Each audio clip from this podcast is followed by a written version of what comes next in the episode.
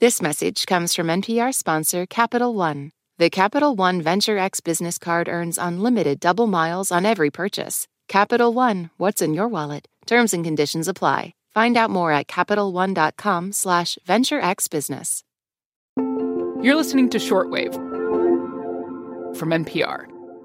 Maddie Sofia here with Shortwave regular health correspondent Allison Aubrey. Hi, Allison. Hey, Maddie. Good to be here. So, last week, the CDC updated its mask guidance for fully vaccinated people. That's right. The CDC has said that fully vaccinated people can stop wearing a mask in almost all settings, including indoors. But there are exceptions, such as when you travel on a bus or a plane or other forms of public transit. And they say you should still follow whatever your state and local rules are. Right, right. And I, I don't know about you, Allison, but this guidance did feel somewhat sudden. It does feel a bit abrupt. You know, wearing a mask is a habit now. When I grab my keys, my cell phone, I grab that mask too. So, yeah, it's a change. Yeah. I mean, for fully vaccinated, it feels like a big change, like a whole new world out there. But there's still a ton of people in the US who aren't vaccinated, people that can't get vaccinated, they're still making their minds up, or those that want to but haven't been able to yet. Right. About 123 million people in the US are now fully vaccinated. That is 37% of the total population, so still a long way to go. Uh, right. Uh, this new mask guidance from the CDC has brought up some concerns and criticism. So, today in the show, the CDC's new mask guidance for the fully vaccinated and the questions it raises for businesses, essential workers, and the most vulnerable. This is Shortwave, the daily science podcast from NPR.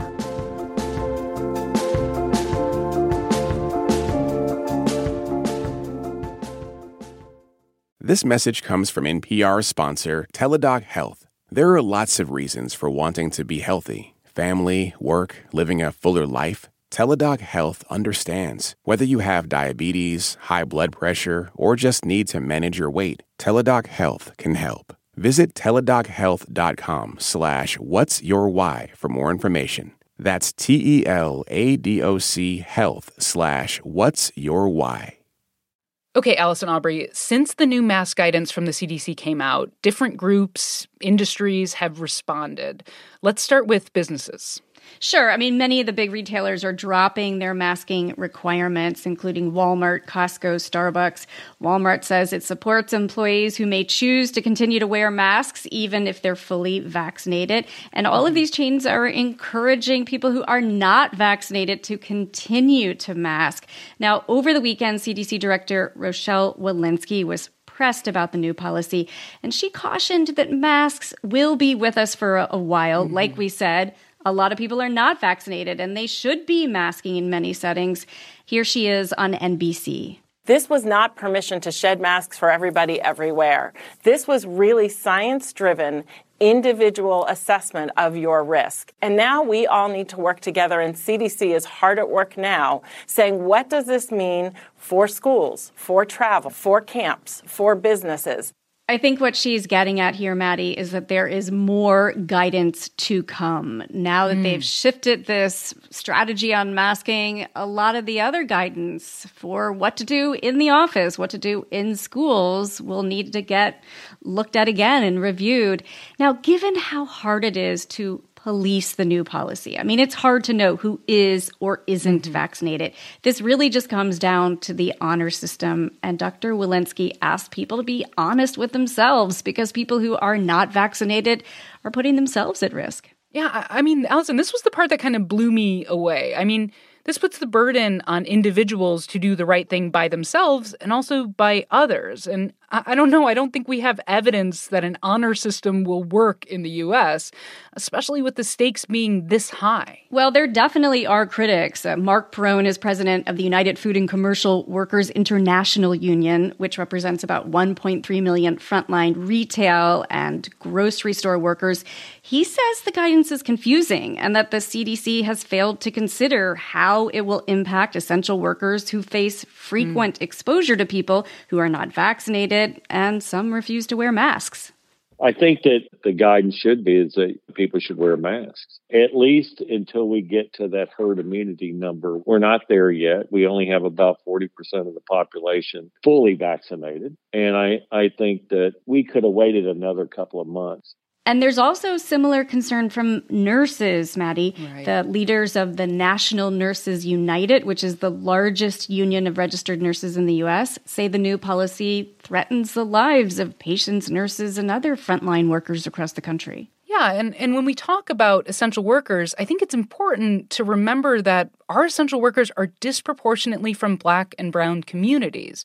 And the Biden administration and CDC have said that vaccine equity is a top priority, yet here they are loosening guidance when, in most places, Black and Hispanic people have still received smaller shares of vaccinations. So to me, it doesn't really feel like this change in guidance was made with some of the hardest hit communities in mind. Hmm. Well, vaccination rates are lower in many of these communities, even though polls suggest that interest in vaccines are similar across racial groups. Right. Nurses have been making this point. National Nurses United, the group I just mentioned, say the guidelines will disproportionately harm Black, Indigenous, and people of color pointing to the inequities in the vaccine rollout. One example in the District of Columbia, Black people make up almost half of the population of the city.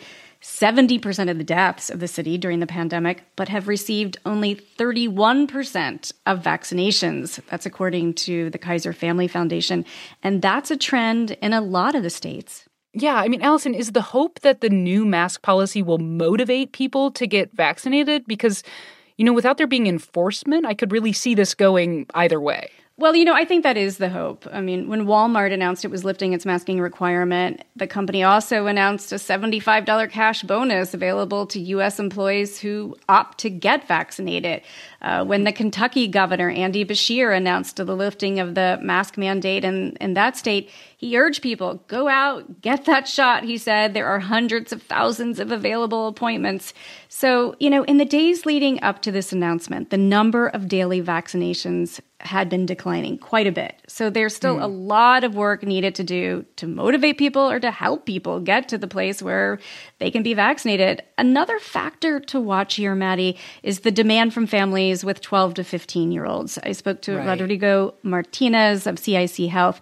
That group is operating vaccination centers in Massachusetts, including one at the Chelsea Senior Center.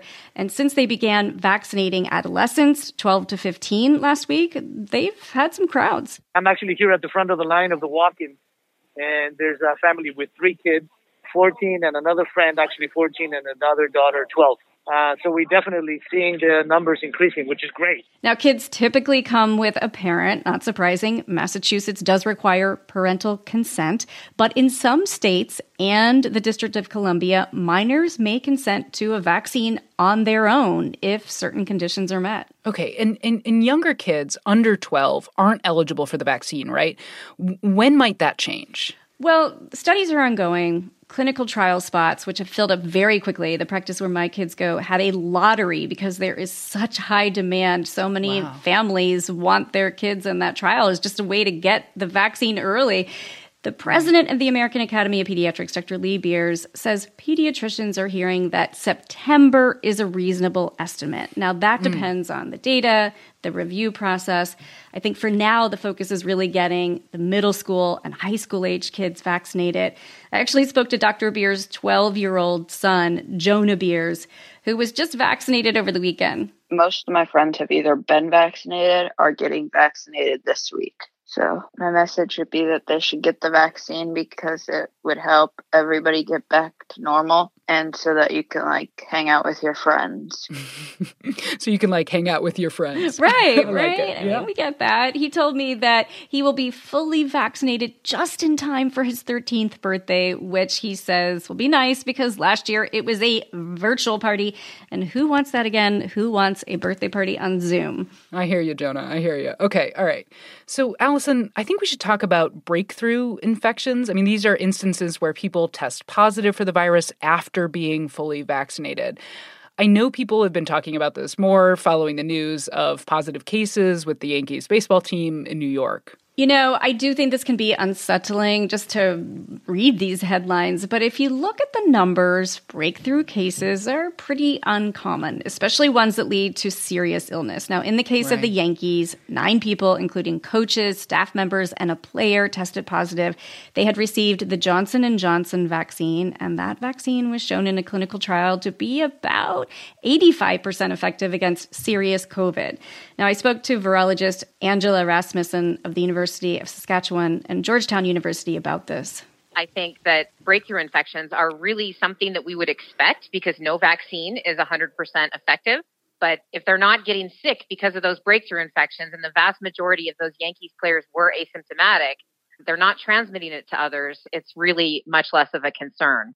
I mean, this is really the power of the vaccines, right? They prevent the vast majority of people from getting infected. And when people do get infected and get sick, overwhelmingly, those cases aren't severe. So, you know, I kind of understand the CDC wanting to make that science clear, wanting to motivate people to get it. But I'm worried it's too soon and, and whether we're really centering our most vulnerable populations and those that have been hit the hardest. Mm, interesting. I do think all along we've been told that the path back to normal or the new normal will come incrementally, you know, slowly over time. It will be a dial, not a light switch, we've mm. heard. Uh, these most recent changes may feel like a light switch to some. Things are changing. Now let's just keep an eye on those vaccination numbers. Okay, Allison, we appreciate you coming by and breaking the news down with us as always. Thanks. Great to be here. This episode was edited by Jane Greenhalgh and Viet Le, produced by Thomas Lu, and fact checked by Rasha Aridi. I'm Maddie Sofia, and you're listening to Shortwave, the daily science podcast from NPR.